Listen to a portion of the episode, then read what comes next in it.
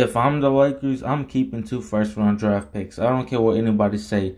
That is Lakers leverage. They need to keep these two first round draft picks. In my opinion, this is what they should do for this upcoming season.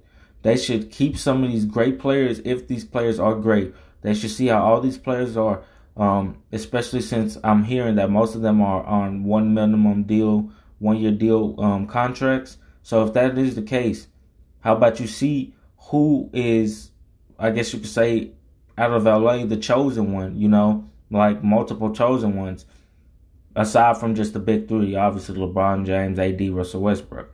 Um, so aside from now, Lakers should see about these young players and see who is better. And whoever is better, you should keep them. And whoever is not, you just trade them.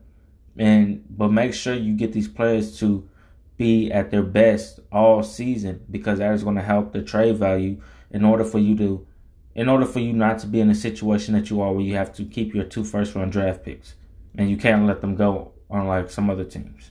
Peace.